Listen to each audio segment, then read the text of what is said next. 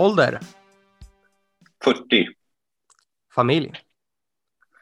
Fru och två barn. Bor? Jag bor eh, tre, fyra mil norr om Göteborg i ett samhälle som heter Älvängen i Ale kommun. Bästa spelaren du har tränat? Det där kan ju vara lite eh, minerad mark om man tar eh, och rangordnar spelare i klubblaget man är just nu. Sen så är det lite svårt, så här, hur jämför man en målvakt med, med en forward? Men eh, om, om jag tar tidigare lag så känner jag att det inte är lika känsligt och så där. Va? Så då skulle jag kunna lyfta fram eh, utifrån, utifrån fasta situationsperspektiv så skulle jag gärna lyfta fram eh, Anton Saletros i, i Sarpsborg. Eh, han lärde mig otroligt mycket genom eh, att, att, berätta hur han har jobbat i Ryssland och, och tidigare och så där. Eh, väldigt fin eh, vänsterfot också till eh, serv på frisparkar och hörnor. Sen fanns det en annan kille i Sarpsborg som heter Nikolas Ness som var lite av en drömspelare för en fasta situationstränare. Han, eh, han hoppade högt så att han kunde vara bra på att nicka utan att motståndarna kanske var uppmärksamma på det. Och sen så hade han eh, långa inkast. Han kom eh, till eh, nästan till straffpunkten på inkast. Och så hade han en högerfot som eh, var fantastisk. Eh, han har varit, spelat i MLS och det var några som jämförde han med, med Beckham där. Riktigt så bra kanske det inte var, men den, den var fantastiskt bra ändå. Så att eh, ja, de två skulle jag väl lyfta fram från tidigare uppdrag i alla fall. Favoritlag? IFK Göteborg, svenska landslaget och Malaga. Förebild? Ja, när det kommer till fasta situationer så, så är det en eh, kroatisk tränare som heter Matja Dulvat som jag har fått mycket inspiration ifrån. Eh, sen om, om man tittar liksom utanför fotboll och fasta situationer så gillar jag eh, Claes Hellgren, han eh, gamla handbollsmålvaktstränaren som, som jag tycker är otroligt duktig på att förklara nördiga saker för handbollspubliken. Eh, sen så finns det ju i stora livet i övrigt finns det ju många förebilder. Jag tycker att eh, våran eh, kronprinsessa Victoria är en, en förebild, liksom att alltid eh, uppträda genuint och, och korrekt och eh, vara professionell och en humanistisk människa. Så att, eh, ja, det finns lite olika förebilder beroende på vilket område man väljer. Naturgräs eller konstgräs? Naturgräs. Kostym eller träningsoverall på match? Jag skulle nog säga eh, väst och kostym, eller ja, finbyxor och skjorta och kostym. Jag hade det en gång i ett eh, tv-sänt futsalderby eh, och eh, det var lite roligt att eh, Gary Neville i eh, Englands landslag därefter hade det på VM. Jag tror nog inte att han hade kollat vår derby, men jag fick lite pika för det i alla fall. Vad gör du på matchdag? På matchdag då brukar jag och eh, eh, William Strömberg, som också är assistenttränare i IFK Göteborg, att eh, gymma. Sen så har vi ett eh, tränarmöte och stämmer av det sista inför matchen och bekräftar laguppställningen och så skriver jag ut eh, keynotes eller man kan säga ja, stenciler på, på vilka som ska göra vilka saker på offensiva och defensiva fasta. Och sen så brukar jag tejpa upp dem i, i duschrummet på arenan. Och eh, så brukar jag stå där när, när spelarna har bytt om och ge lite individuell eh, coaching och feedback och de kanske har några frågor. Sen så brukar jag eh, sätta mig på läktaren eh, och eh, så har jag med mig min, min eh, iPad där och så under matchen så, så eh, kollar jag på alla fasta situationer på eh, Spideo och tittar så att eh, alla spelare eh, står på rätt positioner och kollar ifall motståndarna har ändrat någonting utifrån vad, vad vi har scoutat sedan tidigare. Kanske förberedde några klipp till halvtid på, på fasta situationer eller ifall någon av de andra eh, tränarna vill att jag ska ta ut någonting så visar vi det i halvtid Och projektor för, för spelarna. Och sen är, efter matchen så brukar vi eh, äta middag tillsammans innan vi eh, ja, försvinner var och en till, till sitt och varvar ner. Favoritsyssla utanför fotboll? Dels så jag tycker jag om att göra aktiviteter med eh, min familj. Kanske åka skridskor eller åka och bada, simma med mina barn. Sen så gillar jag ju futsal. Jag spelar i eh, ett Old Boys-lag. Eh, futsal, väldigt eh, roligt, hämtar mycket energi därifrån man spelar. Och även titta på SFL, alltså Svenska futsalligan. Så det är väl lite av det jag gör när jag inte jobbar eller tittar på fotboll.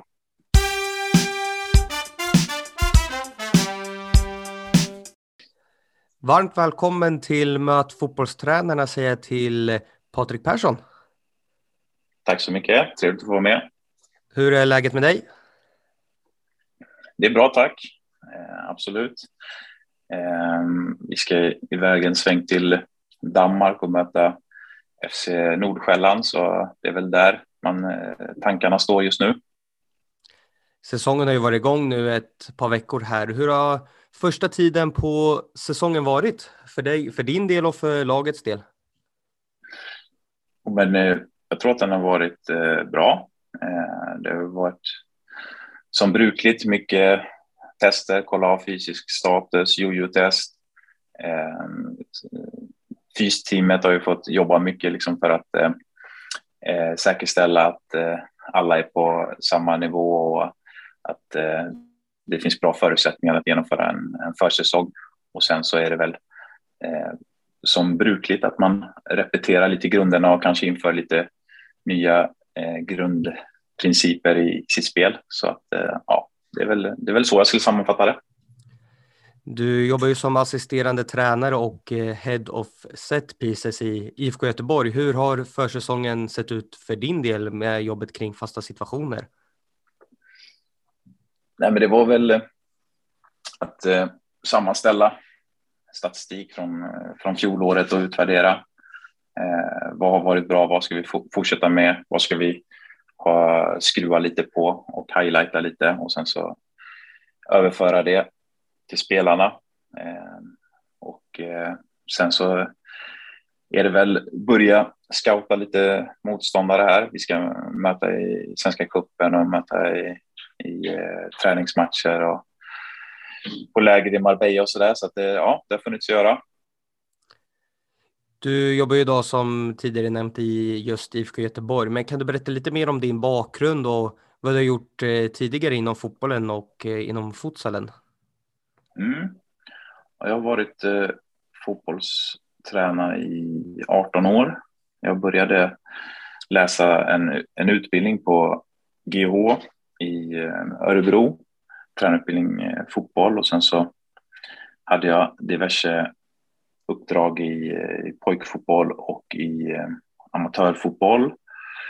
Och sen så var jag eh, i, elittränare i, i futsal Eh, tränade Champions League-nivå, herrar och eh, landslag damer. Och därefter så, eh, eller egentligen parallellt med det så började jag jobba med, med fasta situationer i, i fotboll och och eh, var ute bland ja, division 3-klubbar och sådär och, och, testade lite eh, grejer, isolerad träning då med, med frisparkar, inkast och hörnor och så vidare. Och sen så blev det Sarpsborg i, i Norge som eh, fasta situationstränare och eh, sen i eh, somras, mitten av sommaren 2021, IFK Göteborg. Eh, jag är också eh, utbildad legitimerad lärare. Så jag har jobbat eh, som, som lärare i ett drygt decennium med. Det känns ju som att eh, alla fotbollstränare inte är superintresserade av just fasta situationer. Av vilken anledning kom det sig att det blev någonting som var extra intressant för dig? Men det, det började väl redan när man spelade. Eh, jag högst medioker spelare, division eh, 3 som högst. Men jag, jag kände väl att eh, det var en väldigt eh, underutvecklad del av fotbollen. Att, eh, varför gör man inte så här? Och det borde vara eh, mer tid och fokus som läggs på det för att man kan få eh, relativt bra utdelning utifrån en relativt låg tidsinsats tänkte jag. Men samtidigt när, när man är spelare då, får man ju gå försiktigt för att eh, känna av läget lite. Man kan inte kanske säga till tränaren vi gör så här istället. Men, men sen när jag blev tränare så började man ju experimentera lite med det och fördjupa sig. Och sen så slutade det med att jag, jag spolade fram och tillbaka med, med en sån här eh, Tivo-box som det hette då och spelade in olika hörnvarianter och frisparksvarianter som man såg i, i främst Champions League eller Premier League och så börjar man studera vad, vad var det som hände, vad var det som gjordes där och, och jag vet inte, det, det kanske är någonstans långt bak att man, man kommer ihåg VM 94 när man gjorde den här Brolin och Håkan Mild-varianten att man, man blev så glad när det hände och man såg att det var så många som blev glada av det och så var det väl någonting som etsade sig, sig fast där att, att det, här, det här är nog någonting som det finns mer att ta av. Som du nämnde där tidigare så jobbade du i Sarpsborg med just eh, Mikael Stare. Hur hamnade du i kontakt med honom och fick eh, det uppdraget i Norge? Eh, nej men, parallellt med att jag jobbade med, med futsal så kände jag liksom att eh, det fanns många principer i futsal när man jobbade mycket med, med screen och med avledande löp och mycket med, med skådespel. Att, att man låtsas att man ska göra en sak och göra en annan sak. Så jag kände att det här borde vara överförbart till fotboll. Eh, så att jag började experimentera i olika amatörlag där, fråga ifall de var intresserade och så där. Så, så kände jag liksom att okej, okay, men nu känner jag mig förberedd för att ta det till professionell nivå. Och så började jag kolla lite grann efter vilka, vilka tränare som var lite nytänkande och så där. Och så faktiskt så lyssnade jag på Mikael Stare när han var gäst i din, i din podd där och så sa han någonting om att eh, han eh, tänkte väl säga att eh, det vore intressant med en fasta situationstränare, samarbete. Så, så jag kontaktade honom och, och logistiskt blev det ganska bra för vi bor ju bara tio minuter, en kvart ifrån varandra med, med bil. Så att, eh, eh ja, men han bjöd hem mig till sig och, och jag hade förberett mig och, och visade på liksom att ja, men, så här skulle man kunna göra för att eh, behålla fler inkast inom laget och öka inkastprocenten och visade lite video på eh, animationer hur, hur man kunde göra på frisparkar och hörnor och sådär. Och, eh, och jag, jag, tror att jag, jag försökte väldigt mycket för att göra intryck på honom, men han, han eh, jag fick ingen, ingen effekt kände jag så där. Och han märkte väl av det på mig och kände väl att jag var lite nervös och så där. Så att han, han sa till mig där efter, jag hade hållit på en timme och, och vevat. Jag bara, du, du kan slappna av. Det tog mig ungefär fem minuter att förstå att du visste vad du pratade om. Så på den vägen var det. Hur såg eh, dina arbetsuppgifter ut i, i Sarpsborg? Eh, var det bara kring fasta? Jobbade du på plats eller var det från distans? Eller hur, så, hur såg det ut? Eh, ja, det var ju, så att säga, det här är ju tredje säsongen jag och, och Micke samarbetar nu, men jag måste tänka efter lite. I början där så jobbade jag med, med analys av fasta. Han satte mig i kontakt med en väldigt duktig analytiker där som heter Dag Tore i, i Sarpsborg. Och så frågade han eh, Dag Tore ifall jag kunde, vad ska man säga, bistå han lite med scouta eh, motståndarna i elitserien på fasta. Så det gjorde jag då att jag satte väl ihop ett eh, femminuterspaket fem minuters paket inför varje motståndare med deras styrkor och svagheter på defensiva och offensiva fasta. Och eh, på något sätt där det gick, det gick väl inte helt kast för eh, Micke och doktorer pratade och, och kände liksom att ja, men vi kan bygga vidare på det här. Och, så, så Micke ville ha in mig i Norge där, men då var det ju coronan som, som gjorde det svårt att resa in. Så vi jobbade eh, vidare eh, och utökade samarbetet då med eh, analysen. Men det var väl stängt i princip hela tiden. Men jag trodde att okej, okay, nu kan jag komma upp och liksom få, få träffa folket och se arenan och så här. Men eh, jag, kom, jag kom inte in utan det blev istället att jag fick eh, börja med att hålla videopresentationer på länk för spelarna. och sen så hade de eh, sån här Speedio-kamera på träningsanläggningen så att jag kunde kolla på alla träningar hemifrån och se liksom hur de gjorde och hade vi gått igenom då hur vi skulle göra på hörnor eller frisparkar så kunde jag, fick jag kika hur de hade utfört det och sen fick jag ge feedback till, till spelarna och tränarna. Så att det var, ja, det var digital interaktion första året.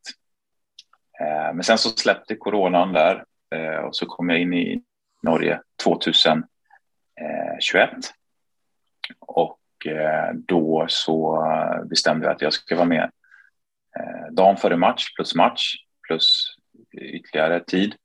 Och då, eh, då jobbade jag som lärare så då, då var det att eh, man åkte när det var, eh, ja, när det var så här, sportlov, påsklov, Kristi himmelfärd, sommarlov, eh, höstlov. Så det var, jag var väl i snitt tre dagar i veckan i Norge. Sportchefen fixade så att jag liksom fick eh, hotellrum och all den servicen. Så att eh, jag blev ju tjenis med dem på Scandic-hotellet eh, där i Sarpsborg. Jaha, har du, är du tillbaka igen? Vi visste inte att du hade checkat ut, så det var, ja, det var mycket pendeltrafik där. Hur var det just att eh, vara ja, men på distans och jobba digitalt med feedback och presentationer via länk? Hur, hur tog spelarna emot det och hur, hur utvärderar ni det i efterhand? Fungerar det att köra så på distans? Eh, man, man, får ju vara väldigt kreativ och så får man göra det bästa utifrån Eh, situationen. Men jag, jag, tror precis som i många andra jobb så, så finns det ju fördelar med att ha gått igenom det här eh, coronasamhället med videomöten och, och, liknande. För att vissa av de här bitarna kan man ju ta med sig eh, idag. Exempelvis så liksom, eh, kan jag eh, följa upp saker och ting via, via video om, om det är så, via videolänk med enskilda spelare om man vill eh, förstärka någonting så, så kan man ta ett extra möte ifall det blir eh, för stressigt eller kanske hitta en lucka på plats då, så, så kan man använda det senare. Men överlag så tror jag att det bästa är absolut att, att eh, vara på plats och eh, prata in, in real life om man säger så. Stare lämnade ju Sarpsborg sen och skrev ju på för IFK Göteborg. Hur gick samtalen mellan er med att du skulle följa med och fortsätta ditt arbete med fasta i IFK som du hade gjort i, i Sarpsborg? Mm. Eh, Micke sa väl ungefär så här att eh, jag tycker att det har varit eh, ett, ett bra samarbete du och jag har haft. Jag känner att vi, vi har någonting här eh, på gång som jag tror eh, kommer bli bättre och bättre. Så att eh, jag jobbar gärna med dig i framtiden igen om, om du skulle vilja. Samtidigt så respekterar jag liksom ifall, ifall du har andra vägval och så där. Och då sa jag liksom, ja, men uppstår det någon chans så får, vill jag verkligen fortsätta jobba med dig för att jag, jag kände att han, han är unik i så sätt att, att han ser in i, i i framtiden tror jag, så här, vad, vad kommer det finnas för behov och vad, vad kommer det vara bra att eh, eh lägga, vad ska man säga, satsa på tid och energi och så där. Och det, det, är inte, det är inte alla som tänker så tror jag, utan många, många trummar nog bara på, men så här har det alltid varit, så här ska det alltid vara, utan att kanske eh, vidga sina vyer och, och sen så krävs det också att, att eh, det krävs ett mod att satsa också, för tänk ifall man satsar på någonting helt nytt och så floppar det eller det blir plattfall och dåligt och, och så där. Så jag ser upp till Micke där, att han verkligen eh, sticker ut och, och han, jag vet också att i, i Sarpsborg så hade vi en mental coach som var väldigt duktig, Louise heter hon och eh, vi har även en mental coach i IFK Göteborg nu som även jobbar i, i damlandslaget och så där. Så att eh, jag tror att han, han är väldigt Eh, nytänkande och han är väldigt eh, medveten om att eh, det är många olika kvalifikationer som krävs i en, i en fotbollsstab idag. Och sen så, så gick det ett tag, då var jag kvar i Sarpsborg. Jag,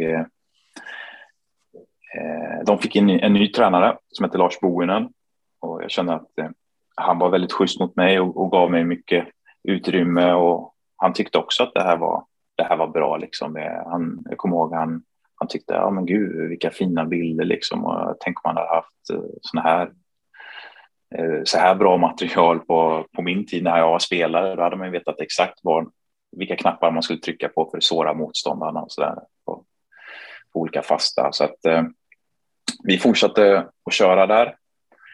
Eh, och sen så efter ett tag så Eh, kontaktade Mikael mig och så sa han att eh, om, om det skulle uppstå en lucka och eh, få in det i Göteborg skulle du vara intresserad då. Och då tänkte jag mycket liksom på familjen och logistiken, där, för det, det, började, det började ta lite grann på kraften att pendla från Älvängen till Norge tre dagar i veckan och så där. Så att, eh, eh och, och, och sen så, så, tänkte jag också att eh, det, det vi hade vill jag bygga vidare på. Plus att eh, Göteborg, liksom, det skulle vara en otrolig ära att få jobba i Göteborg. Så att, eh, då, då sa jag absolut, finns det, finns det chansen så eh, jag är mycket intresserad. Och sen vet jag inte hur han löste det, men innan jag visste ordet av så, så skrev jag på för Göteborg. Du var ju lite inne på det här Mickes roll i att ja, men, ta in dig och jobba med fasta situationer. Hur viktigt är just ja, men, huvudtränaren för, för arbetet kring fasta, att ge tid och ge utrymme för att ja, men, jobba med det, både ute på plan och analys av det? Ja, där, där får jag ju mycket cred också. Så att det, det gäller ju att man eh, vågar eh, ge träningstid till fasta för att det ska ge utdelning på, på match och så där. Eh, men man kan väl säga så här, det, det, är lite olika saker man ska tänka på tror jag. Det, dels ska man jobba individuellt och man ska jobba kollektivt och man ska ha eh, feedback både individuellt och kollektivt. Om vi börjar med så här, okej, okay, hur, hur jobbar man individuellt och kollektivt? Då? Jo, men jag tror någonstans så är det väl en bra tumregel att försöka få in två stycken eh, praktiska pass i helgrupp varje vecka som har med, med fasta att göra. Eh, och det kan vara liksom två gånger tio minuter. Eh, och sen så, sen så tror jag att man måste jobba individuellt. Man kan i slutet av träningen ha kanske en så här open slot eller att man på något sätt får spelarna att, att stanna kvar efteråt så man kan nöta olika moment som har med fast att göra. Sen så tror jag att eh, eh det är bra ifall man har genomgång där alla i laget sitter med som bara är fast eh, inriktade på fasta rent konkret, vad är det då? Jo, men inför motståndarna så kan man ha en, en videopresentation eh, på kanske tre till fem minuter. Och sen efter varje match man spelat så, så, tror jag att det är bra att ha att man följer upp, att man har feedback. Liksom. Eh, det här som man visar för, för laget vad som man gjorde bra eller vad man kan ändra på till framtiden. Utöver det så eh, brukar jag gå runt med iPaden också och visa spelarna individuellt Typ, okej, okay, i den här situationen, hur känner du där? Ja, men jag stod två meter för långt till höger så att det blev en farlig yta. Nu hände ingenting, men händer det igen så kanske det smäller. Ja, bra, precis. Jag tänkte samma sak. Eller att man eh, visar eh, någonting som var bra. Ser du här när, när du eh, eh tar den här avledande löpningen först så öppnar du upp den här ytan till din kompis. Jättebra, fortsätt med det så att de så att de känner sig sedda och att, man, att ingenting liksom ramlar mellan stolarna utan att eh, man på, på detaljnivå kan ge dem feedback. Samtidigt så tror jag att, att man ska inte göra det inför för hel grupp för att när det inte gäller en själv så blir det svårt att hålla fokus eh, lång tid utan då, man måste nog vara ganska kort, koncis och skarp i det man presenterar för, för hel grupp. Medan om det är någonting som gäller precis dig, då kan man stanna kvar längre i momentet. Så eh, Ja, så det, det, är väl lite grann grundstruktur. Jag tänker att man kan jobba bra individuellt, kollektivt eh, praktiskt och teoretiskt med, med fasta. Nu vet jag inte om du har någon statistik på det, men finns det något snitt på hur många mål som görs på fasta situationer, antingen ja, men i, i herrallsvenskan eller eh, i, i, stora turneringar, eller hur, hur ser det ut? Ja, eh, det där kan ju variera från, från liga till liga och mästerskap eh, till mästerskap. Nu senast i EM så var det väl väldigt snålt med, med fasta situationsmål. Exempelvis tror jag det bara gjordes ett frisparksmål. Gjordes av Danmark mot England. Eh, men allsvenskan och norska ligan har jag haft bra koll på senaste åren och där är det ganska precis 30 procent av alla mål som görs på fasta situationer, varav ungefär 10 procent är, är straffar. Då. Vilka fördelar skulle du säga att det finns med att ha en tränare som är specialiserad mot fasta om man skulle ja, men jämför hur prisvärt det är att anställa en fasta situationstränare kontra att ja, men lägga pengar på en spelare som eh, ska göra eh, en massa mål. Hur, hur, hur tänker du där kring de, den här balansgången? Ja, det är, det är en intressant tanke där. Jag tror att till att börja med, så här, om, man, om man tänker ett företag eh, och sen har du en visst inkomstkälla eller utgiftskälla som står för 30 procent av företagets inkomster eller utgifter.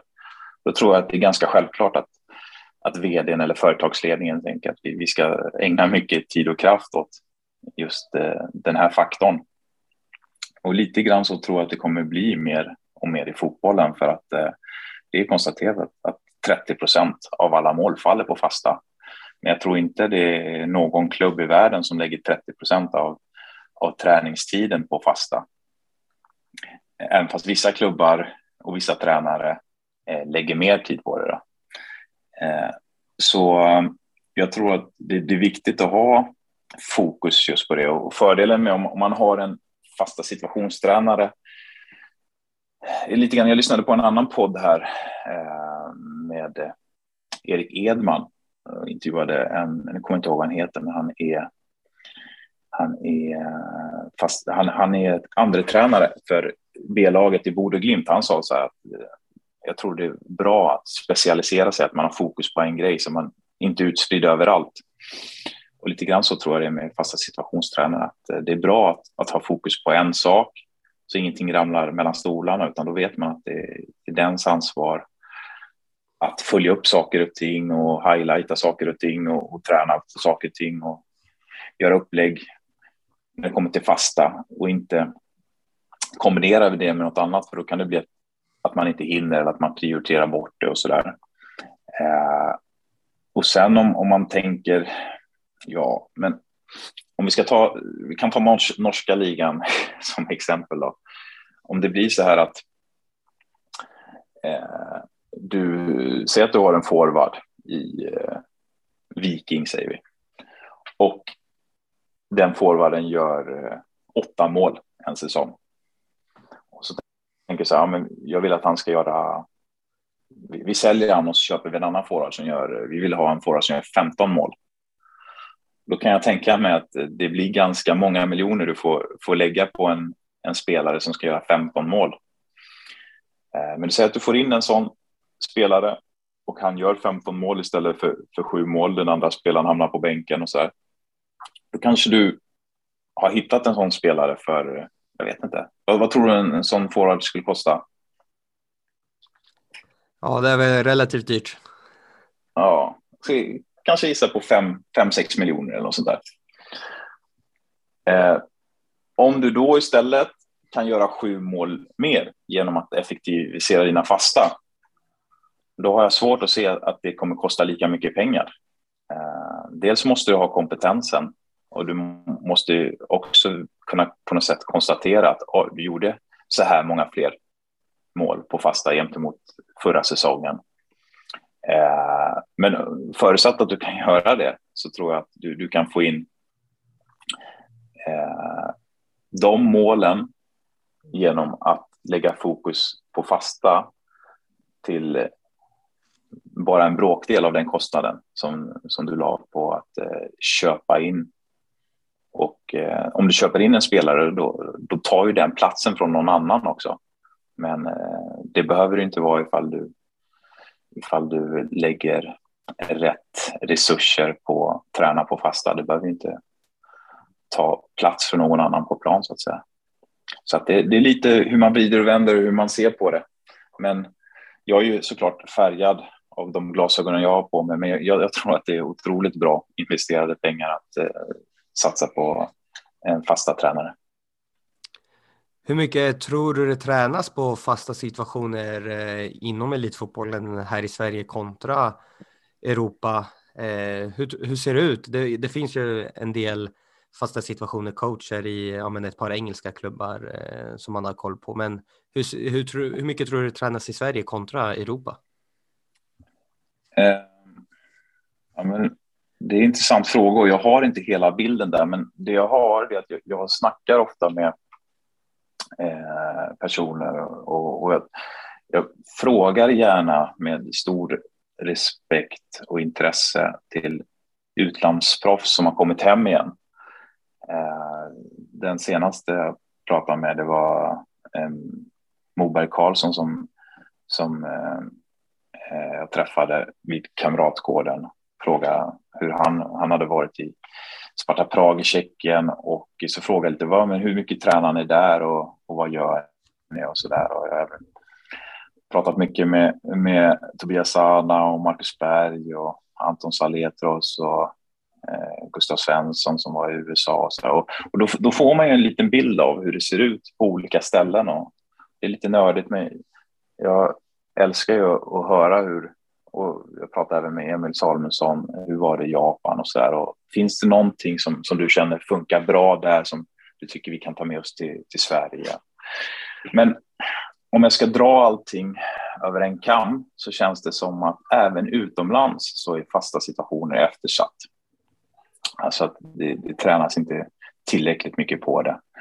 Eh, så jag tror att det finns undantag både i Sverige och utomlands med, med enskilda tränare som satsar på det. Och, eh, jag tror också att det finns enskilda landslag i landslagsfotbollen. Jag, vet, jag tycker Magnus Wikman är otroligt duktig på det, svenska damlandslaget. Nu är inte jag expert, men jag har ju sett eh, väldigt många mästerskap, OS, VM och EM för, för damfotboll och sett lite grann av, av Champions League, framförallt när det, när det är highlights och sådär. Och då kommer det mycket mål med. Och jag skulle säga att eh, Magnus Wikman och svenska damlandslaget gör ett fantastiskt bra jobb.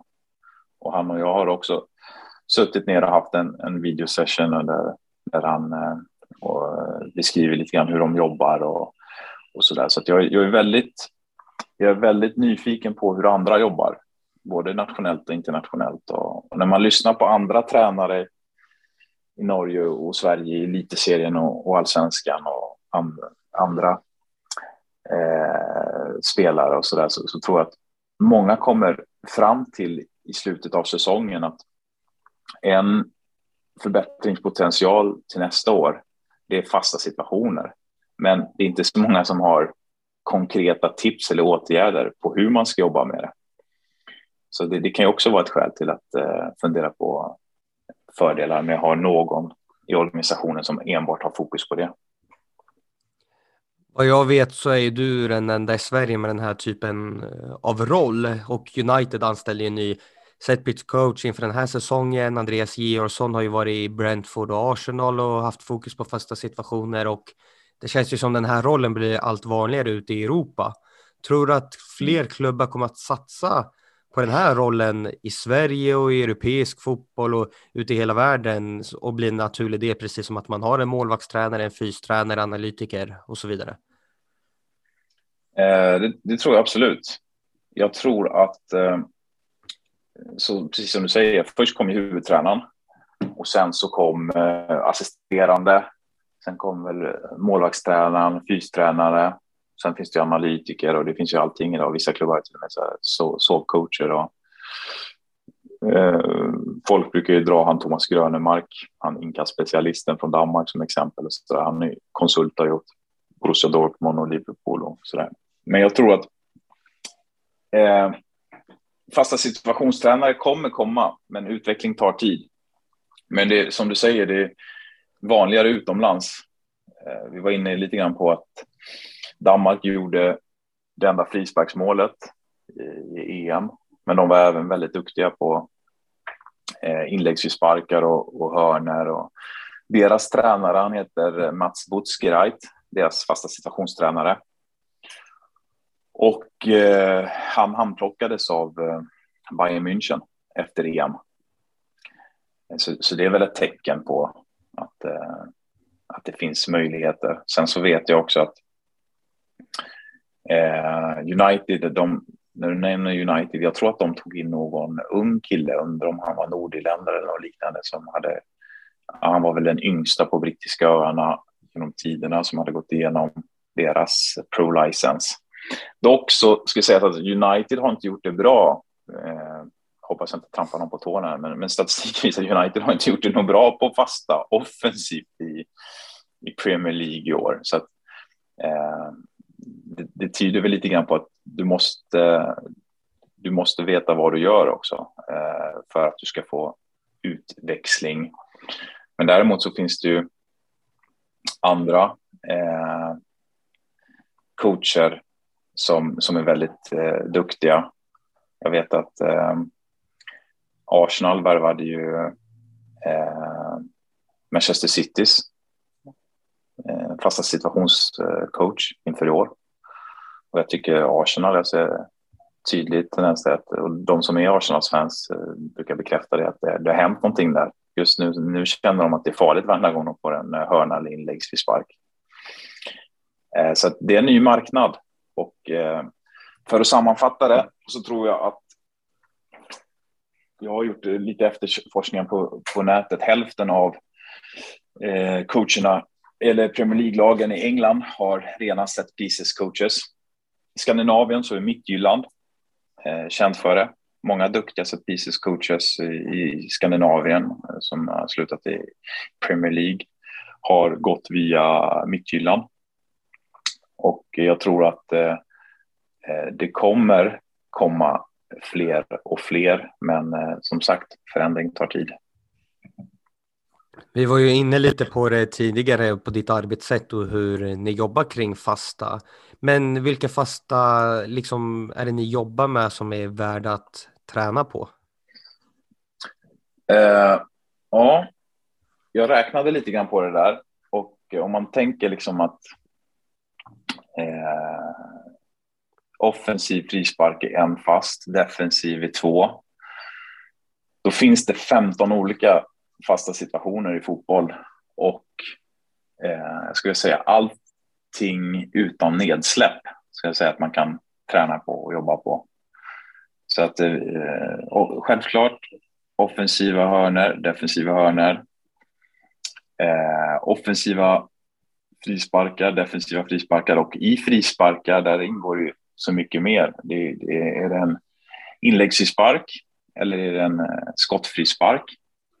Är det en eh, eh, frispark i, i central korridor eller är det i yttre korridor? Det finns ju eh, inkast. Det finns ju olika typer av inkast. Du kan träna inkast eh, defensivt, hur, hur du ska vinna bollen du kan också träna inkast när du själv har den, nära motståndarens straffområde. Vi brukar kalla det för straffkast. kan man både göra långa kast eller man kan också hitta olika rotationer och, och platsbyten för att hitta ytor att attackera. Du kan eh, träna eh, straffar såklart. Du kan också träna avspark. Jag skulle säga att eh, nästan alla lag i allsvenskan har en medveten eh, avsparksstrategi. Eh, du kan träna indirekt frisparkar. Du vet ifall målvakten råkar ta upp en, en hemåtpass och du inte får skjuta direkt i mål. Och där kan det vara, det kan vara stor skillnad mellan hur du sätter igång bollen för att avgöra nästa moment om du ska ha läge att göra mål eller inte. Så att, eh, det finns att göra om vi säger så. Det är nästan outtömlig källa av saker man kan träna på när det kommer till fasta. Om man som lyssnare gärna skulle vilja fortsätta sitt egna arbete kring fasta, vad har du för liksom konkreta råd och tips för att man på ett enkelt sätt kan utveckla sitt eh, arbete kring eh, fasta utan att behöva anställa en fasta situationer coach? Mm. Ja, men det är jätte, jättebra fråga. Jag tror inte att det behövs fasta situationer eh, coach på, på låg nivå. Exempelvis om vi pratar division eh, 4 kommer aldrig behövas, eh, utan det är, det är precis som i andra ämnen. Om man tänker så här, eh, lärare. Det, när, när barn börjar i skolan, men då, då, finns det en lärare till i princip alla ämnen. Men sen när de går i gymnasiet, då finns det ju liksom en fysiklärare, det finns en mattelärare. Eller, tänk exempelvis läkare. Det finns ju det finns ju allmänläkare, men om du ska göra en korsbandsoperation så är jag ganska säker på att du vill ha en specialistläkare, alltså kanske en ortoped. Då. Och det är samma sak tänker jag med, med tränaryrket. Att på låg nivå så behövs det ingen fasta situationstränare, men eh, ju högre upp du kommer, desto större behov finns det av någon som är specialist på just det den gör. Eh, men om, om vi ska titta på så konkreta tips, så tror jag det absolut viktigaste det är att involvera inte för många spelare för lång tid. För då kommer de tappa intresse. Då kommer de inte eh, ha fokus, utan eh, jag tror människan funkar så liksom att, att eh, eh det, man är intresserad av det som berör en. Så största utmaningen är att hitta arbetssätt och strategier för hur, eh, hur eh, påverkar det här precis mig. Och då får man skala av det. Då får man se. Man kanske har Eh, man kanske har många tränare att tillgå. Så kanske det finns viss typ av specialträning. Då kanske man ska träna bara på det momentet som man själv gör på plan. Exempelvis inkast brukar väl oftast ytterbackar kasta. Och kanske, kanske de som ska träna på det och vilka är det som kommer och, och möter bollen. Och medan de gör det, ja men då kanske anfallare tränar avslut eller man har någon possessionövning med mittfältare, jag vet inte. Men, men eh, dela upp det.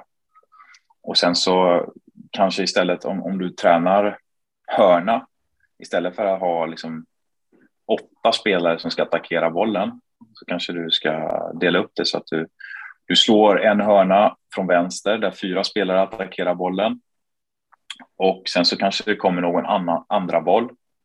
Eh, hälften av alla mål som görs idag på hörnor görs på andra bollar så det är viktigt att träna det momentet också. Och så efter andra bollen kanske de kliver av, då kommer en hörna från andra hållet och då, kommer, då vilar de som först har kört och så kommer fyra nya in. Alltså att du på något sätt skapar en känsla av att, att du är aktiv när du väl tränar det. För mardrömmen det är ju liksom ifall det regnar småspik och blåser och så ska du stå där ute och, och, och, se på när någon annan går upp och nickar in en hörna. Då, då blir det nog svårt att fånga gruppen tror jag. Hur mycket inspiration tar du från andra lag? Du nämnde ju att du hade en inspirationskälla där. Hur mycket liksom tittar du på andra eh, matcher och lag och tar det vidare in i IFK Göteborg och på det sättet som ni jobbar? Ja, det är otroligt mycket. Otroligt mycket. Alltså, jag har lagt hundratals timmar, tusentals timmar också.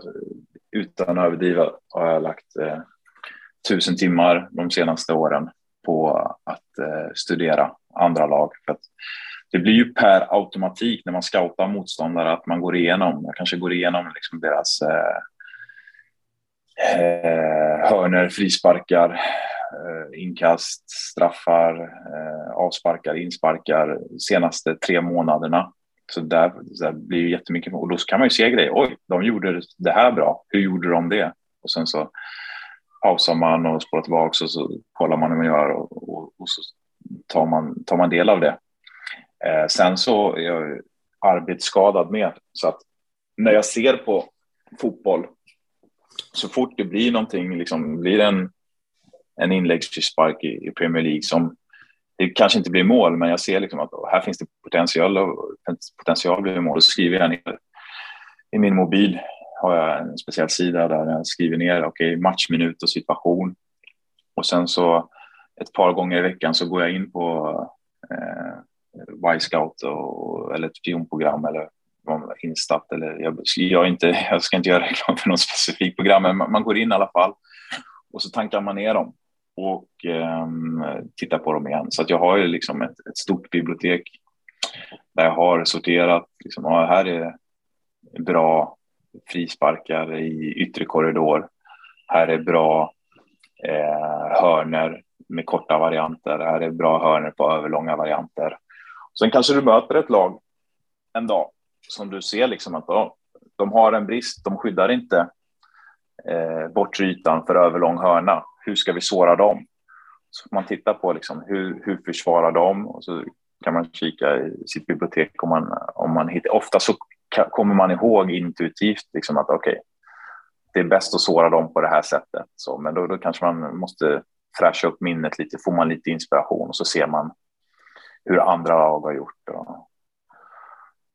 Sen så är det många trådar också på, på Twitter eller Instagram och sen så har jag ju många som skickar till mig när det uppstår något intressant moment, liksom, ah, har du sett den här och så där. Så att, eh, jag ska väl inte säga att det är heltäckande, för det är ju långt ifrån, men jag, jag får otroligt mycket inspiration från olika fotbollslag runt om i Europa och även världen. Argentina har väldigt många intressanta också nytänkande fotbollslag när det kommer till fasta. Så där. Man ställer ut två spelare vid hörnflaggan så man inte vet om det är en högerfot eller vänsterfot som ska slå. Så liksom det, det har jag inte sett än i Europa, men det, det kommer väl hit så småningom också. Utan att gå in på exakt hur, hur ni gör, men hur många mm. varianter eller principer utgår ni ifrån vid varje typ av fast situation? Om man tar hörna som exempel, har ni liksom en grunduppställning och sen inom den här grunduppställningen så finns det en massa olika varianter eller hur, hur ser det mm. ut? Mm. Man kan säga så här att eh, där är ju inspiration som jag fått från, från eh, han Matja Dolvat och eh, kroaten. Så. Och det egentligen kommer från början från, från futsal. Att eh, ja, men när jag spelar fotboll eller även jag gick tränarutbildning och, och i fotboll så då, ja men vi kör ettan, då är det en hand upp, då slår vi den på första stolpen eller tvåan, två händer upp, då slår vi den på bortre stolpen eller då kanske man hade två eller tre varianter som man körde och de såg likadant ut oberoende av hur motståndarna positionerade sig eller flyttade eller ifall de hade markeringsinslag eller zoninslag eller vad det var. Men sen så eh, tog jag del av det här eh, tänket då från eh, ehm, kroaten Matja och då förklarar han så här att ja, vi har två olika hörnor men vi har fem utgångar på varje hörna beroende på hur motståndarna flyttar och positionerar sig. Och då kan man säga att okej, okay, först så lägger vi den här och eh, då lägger vi en screen där. Nästa gång så kanske motståndarna tänker ja, förra gången gjorde de så, då flyttar vi över hit för att täcka med filten på den här. Då ställer vi upp precis likadant men istället så aktiverar vi spelaren på bortre ytan. Och eh, om, om, du har det tänket, eh, då blir det också svårläst för motståndarna. För att då, då blir det svårt att veta vad som ska hända, även fast man ställer upp på, på ett visst sätt och så. Eh, så att man kan säga så här, ganska få varianter, men två till fem utgångar på varje variant beroende på hur motståndarna beter sig. Och när det kommer till just den specifika matchen, då är det inte så att ni mm. ändrar i er uppställning eller i er grund, utan du kanske kommer med utifrån hur du har scoutat att ja, men det här laget eh, kan man utnyttja de här ytorna på och då så kan vi använda de här utgångarna på. Eller hur ser det ut inför varje match? Mm. Eh, men så jag, jag vill ju ogärna eh, prata om IFK Göteborg eh, specifikt, för då blir det ju. Eh, man vill ju inte lämna ut några fördelar som, som motståndarna kan använda i, i framtiden. Men om, om vi pratar generella termer så tror jag så här att eh, eh kunskap i ju makt. Det är ju otroligt bra att, att eh, kartlägga sin motståndare så att man vet vart eh, dens eh, svaga punkter är och man vet eh, kanske vart motståndarna har en svag spelare. I England finns det ett sånt här uttryck, eh, beat where it bleeds. Eh, och då kanske man sätter in stöten där. Eller så kanske det är vart, vart har de sitt hål eller sin lucka? Du vet det här klassiska som man pratar om, spelet ute på plan. Man kan inte täcka både huvudet och tårna. Det är ju samma sak i, i fasta. Det kan ju vara att, att eh, de har en frisparkslinje. De står eh, för långt mot bollen. Då, men då blir det ledigt på bortre. Eller de står för att täcka bortre för långt bort. Ja, men då är det kanske ledigt första ytan. Eller så kanske de sprider ut det och då får de yta emellan spelarna där man kan springa in. Så man, man, kan få otroliga fördelar genom att lägga tid och energi och veta vad man ska titta på framför allt när det kommer till motståndarnas sätt att, att försvara sig. Eh, även såklart åt andra hållet, hur de anfaller. Men sen så är det också på så sätt att eh, eh vi är människor och människor klarar inte av hur många nya intryck som helst till varje match. Så att jag, det är mycket möjligt att jag kommer ändra uppfattning om, om några år, men just där jag står nu så, så står jag i ehm, uppfattningen att eh, om, om du har ett landslag, då tjänar du väldigt mycket på att eh, ändra på saker och ting utifrån motståndarna. Säg att du ska spela ett gruppspel i EM eller VM. Du har tre motståndare, du kan kartlägga den på, för, på förhand. Du kanske har ett läger på tio dagar innan. Då hade jag prioriterat att göra annorlunda mot de olika tre motståndarna. Väldigt annorlunda. Eh, Medan man i eh, seriespel, säg att ett klubblag kanske har, jag vet inte, 30, 40, 50 matcher i vissa ligor. Då blir det för mycket. Du kan inte ändra på för mycket saker och ting från match till match. För att då glömmer du bort det och då blir det varken hackat eller malet, utan då tror jag mer på kontinuitet. Just fasta situationer, är det någonting som eh, IFK Göteborg har valt att lägga mer tid på och liksom skapa någon slags eh, kultur i klubben att eh, det är viktigt med fasta och lägga mer tid på det till exempel akademin och så vidare på, hos de yngre spelarna? Mm. Ja, till att börja med så är jag otroligt imponerad av IFK Göteborgs akademi. Man ju bland annat SM-guld för, för P19 och eh, eh, otroligt kompetenta tränare i akademin och, och, Jonas Olsson som är, som är chef för den och, och Roger Gustafsson som är helgon som är med där och, och styr upp den.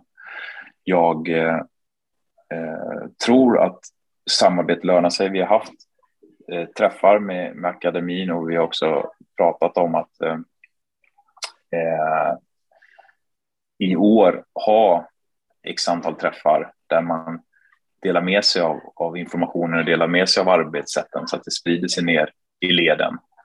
Eh, säger jag ödmjukt, för jag vet att det är otroligt kompetenta tränare som är där. Det är inte säkert att, att, eh, att jag kan lära dem någonting om, om fasta, men om, om de är villiga att lyssna och, och så där så absolut. Och det, det vet jag att eh, Pontus som är sportchef också har uppmuntrat. Då. Sen så tror jag på att eh, man ska hela tiden jobba med de spelarna som är i pipen. Vi har ju eh, många duktiga unga som, som var med i eh, somras och höstas som jag jobbade med efter träningarna. Då kunde det vara liksom att eh, eh ja, jag ser att det här är en stark huvudspelare. Vi jobbar med dina spetsegenskaper. Då kombinerar man det kanske med, med att man hade en frisparksläggare som behövde nöta Eh, frisparkar eller inlägg eller hörner, inläggsfrisparkar och så här. Och sen så kanske man visade dem, okej, okay, du lägger en screen här och sen så gör du en avledande löp där och så nickar du.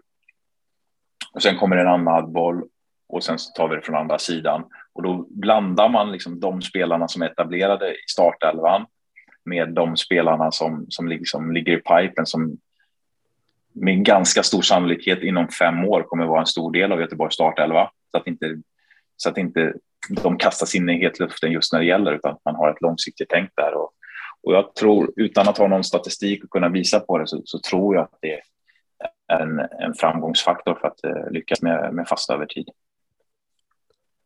Vi var ju inne på det i inledningen där att du har ju en bakgrund eh, med just mycket futsal. Vad har du, vad har du liksom tagit med dig från futsalen som du har nytta av i din, eh, i, i din roll idag? Eh, nej men futsal är, eh, jag skulle kunna ha en väldigt, väldigt eh, lång utläggning här för att jag älskar futsal och eh, jag är väldigt nördig kring, kring eh, det. Men om vi ska koka ner det då till någonting, då kan vi koka ner till två delar. Först kan vi ta liksom gällande fasta stationer, sen kan vi ta gällande fotboll och, och som helhet och synergieffekter. Då. När det kommer till fasta situationer så det blev så lätt att försvara sig i futsal mot fasta situationer. Det var därför man tvingades till att vara kreativ och hitta på nya saker. Eh, så att då började man jobba med, med eh, Eh, screens och avledande löp och eh, skådespel. Skådespel menar jag liksom acting, att du låtsas att du inte är intresserad av bollen förrän sista sekunden så kliver du in i handlingen med timing. Eller skådespel kan också vara liksom att någon hoppar över bollen, du får motståndarens linje och, och falla eller muren och flytta på sig och sen så kommer passningen. Futsal jobbar också otroligt mycket med layoffs, alltså eh, felvänd till rättvänd ofta, spel på tredje spelare och så. Eh, och, och, det ser jag stor, det, det, kommer mer och mer i fotboll och det är otroligt effektivt sett både i spel och, och på fasta situationer. Men eh, om vi går till spelet som helhet så vet jag ju att många brassar, de, de skolas ju i futsal. Då, får de ett annat, man tänker ju liksom så här, vad är fördelarna? Du får bra teknik, absolut. Du får bra eh, bollbehandling under press, för pressavståndet är mycket kortare i futsal än i fotboll. Så att liksom, är du van vid det så är det oftast tryggare med bollen sen i fotboll också. Då kan du få spelaren närmare in på kroppen utan att, att du blir stressad. Men sen så har du också det taktiska, så här, liksom, hur du öppnar upp ytor, hur du samhandlar, hur du blir beroende av varandra. Och där så, så har du typexempel på fasta situationer. Det är väldigt få mål idag i elitfotboll på fasta situationer där färre än fyra spelare är inblandade.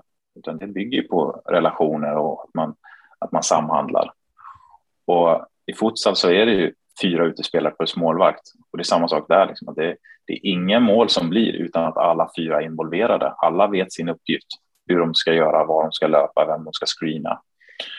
Eh, sen som man tittar på, på liksom fotbollsklubbar och, och deras eh, inställning till, till futsal så, så ser jag att det kommer mer och mer. Jag vet Juventus har nu infört att det ska vara i deras akademin, futsal upp tills de är 13 år. Och det tror jag. Jag tror, jag tror inte vuxna ska spela futsal, men jag tror att det är väldigt bra liksom, att, att få in det under ungdomsåren för att ge dig fler verktyg att använda till fotbollen. Eh, jag vet att eh, han eh, från Bode Glimt, Haugen, som blev såld till Milan, jag vet inte vart han är nu, nu är han kanske Bundesliga, jag är osäker. Han pratar ju väldigt mycket om att han har grundlagt sin eh, fotbollsutbildning, mycket tack vare futsalen. Eh, du har Edvardsen, Viktor Edvardsen som gick från Degerfors till Djurgården och du har också Kristoffer Cassén i IFK Norrköping. De har ju spelat i högsta ligan Sverige i futsal. Så att jag, jag tror att eh, unga spelare under sin utbildning får ytterligare en dimension av att eh, spela futsal. Sen så har du sen har du tränarbiten också. Där det är väldigt, väldigt bra liksom, tränarperspektiv för att du måste ha en gameplan där. Så okej, okay, vad gör vi ifall eh, motståndaren tar ledningen? Ja, antingen får vi gå upp och pressa högt eller så får vi eh, ta ut målvakten, eh, jokerspel, när vi har bollen eh, för att eh, ta kommandot i, i matchen. Och du har väldigt mycket effektiv liksom, matchcoachning, nästan som handboll eller hockey, liksom att du kan ge dem instruktioner på bänken och sen rätta till saker. Medan i fotboll så där har du ju egentligen väldigt svårt att få ut ett budskap under match. Vissa kan göra det eh, på olika sätt, men ofta så är det liksom i halvtid du har chansen. Så att eh, det är väldigt intressant också ur matchcoachningssynpunkt. Eh, så att, ja, det finns många syn synergieffekter som jag ser mellan futsal och fotboll. Jag gissar att du har gjort någon slags utvärdering kring fasta sedan du kom till Göteborg. Hur, om, har du någon statistik att lyfta fram om man börjar först och främst med hur det sett ut eh, defensivt? Ja, eh, sett till hela förra säsongen så var vi väl eh, ett, ett, ett mittenlag strax över där när det kom till eh, hur bra vi var defensivt på, på fasta. Eh, men vi blev bättre och bättre ju, ju längre säsongen gick. Eh, en grej som eh, la mycket kraft och energi på i början av säsongen det var eh, frisparkar. Eller eh, inte början av säsongen men när jag kom till, till klubben och då gick jag igenom alla matcher som hade spelats så tyckte jag se ett, ett mönster att eh, motståndarna ofta kom till avslut på frisparkar och eh, Eh, mot oss inläggsfrisparkar och skottfrisparkar och så där. Och eh, jag kollade även på Statsbomb då, Jens Fjällström och, och Discovery har ju ett, ett, samarbete där med SEF. Och det visade sig att IFK Göteborg var det lag som hade släppt till flest avslut på mål efter frisparkar första tio omgångarna. Men där tycker jag det visade sig liksom hur, om man jobbar medvetet med äh, ett sak och, och, har en strategi och så där, hur, hur det kan löna sig för att spelarna gjorde det fantastiskt bra. De 20 sista omgångarna så, så gick vi från att vara sämst i allsvenskan till bäst i allsvenskan. Vi släppte alltså till minst antal avslut emot oss på frispark. Så det, är, det är väl ett gott exempel man kan lyfta fram. Om vi kollar eh, offensivt, har du något specifikt där som ni har kommit fram till i analys och utvärdering? Ja, eh, det är väl samma sak där egentligen. Sett till hela säsongen så hamnar vi någonstans i mitten, strax över mitten när det kommer till gjorda mål på fasta. Men eh, sista åtta matcherna så var vi ju riktigt vassa på, på offensiva fasta. Jag vet att vi gjorde sju mål på, på och då inte straff inräknat på sista åtta matcherna. Det kan jämföras med att eh, IFK Göteborg gjorde tio mål hela föregående säsong på fasta. Eh, och vi, vi, men vad är hörnan, vad är ägget? Laget gick ju jättebra sista åtta matcherna. Vi tog eh, åtta vinster. Eh, nej, åtta, på åtta sista matcherna tog vi sex vinster, en förlust och en oavgjord. Så blir det sex gånger tre, 18 plus en oavgjord, 19 poäng. Och av de 19 poängen så var det 13 poäng där avgörande målet kom på fast situation. Vi gör, eh, vi gör tre mål mot Mjällby på fasta. Vi eh, gör eh, första målet mot Örebro på fast. Första målet mot Djurgården på fast. Vi gör mål i slutet borta mot Sirius som säkrar allsvenska kontraktet efter en fast situation. Vi avslutar också. Vi slår Norrköping borta med, med 2-1 där avgörande målet på en hörna. Så att eh, det gick eh, mycket bra sista åtta matcherna. Om man, men sen vet jag också att åtta matcher är egentligen för litet underlag för att eh, liksom sett till en hel situations eh, prestation en hel säsong. Men om vi bara tittar på sista åtta matcherna ändå så var vi bäst i Sverige på eh, plus minus om man tittar på fasta situationer. Eh, där eh, vi släpper, vi släpper in två mål och så gör vi sju framåt och då får man plus minus statistik på fem. Jag tror att de som låg tvåa därefter hade plus två. Även den här plus minus statistiken tycker jag man kan fokusera lite mer på generellt. Eh, jag vet att Jens Fjällström har pratat om att de kanske ska lyfta det i någon, i någon sändning för att sett till ett helt år så, så finns det vissa lag som ligger väldigt bra till och vissa lag som ligger sämre till och sen så kanske man berömmer något slags offensiva fasta men så, så tar man kanske inte lika mycket hänsyn till hur många man, hur många man släpper in och så där. Så att, eh, utan att nämna några lag och några siffror så plus minus fasta är en eh, intressant faktor man kan studera lite. Vilken tränare skulle du vilja lyssna på i podden? Eh, det finns en målvaktstränare uppe i Norrland som heter Andres Moncada. Han är inte så känd, men eh, jag tror att han, han kommer nog eh, breaka någon dag. Han är norra Europas bästa målvaktstränare när det kommer till eh, futsal och sen så har han sen eh, fem år tillbaka ungefär eh, även gått in i, i fotbollstränarbranschen och jag tror att han har mycket intressant att säga som, som kanske är lite nytänkande och sådär. Så han skulle jag jättegärna lyssna på. Då får jag tacka så mycket att du tog dig tid och lycka till med säsongen. Tack så mycket och eh, lycka till med eh, KIF Örebro i år.